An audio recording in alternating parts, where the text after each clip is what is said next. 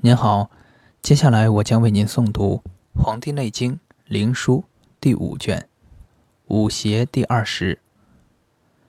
邪在肺，则病皮肤痛，寒热，上气喘，汗出，咳动兼备。取之，应中外数，背三节五脏之旁，以手疾按之。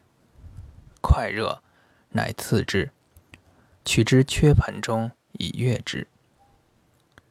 邪在肝，则两胁中痛，寒中，恶血在内，行善彻结，使脚肿。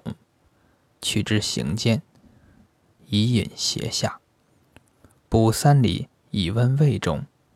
取血脉，以散恶血。取耳尖。清脉以去其彻，邪在脾胃，则病肌肉痛，阳气有余，阴气不足，则热中善积；阳气不足，阴气有余，则寒中长鸣，腹痛。阴阳俱有余，若俱不足，则有寒有热。皆调于三里。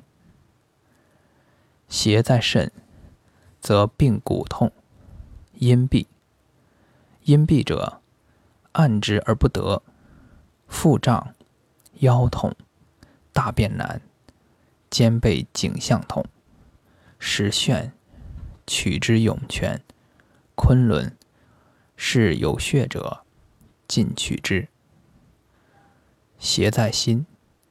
则病心痛，喜悲时眩扑，是有余不足，而调之其疏也。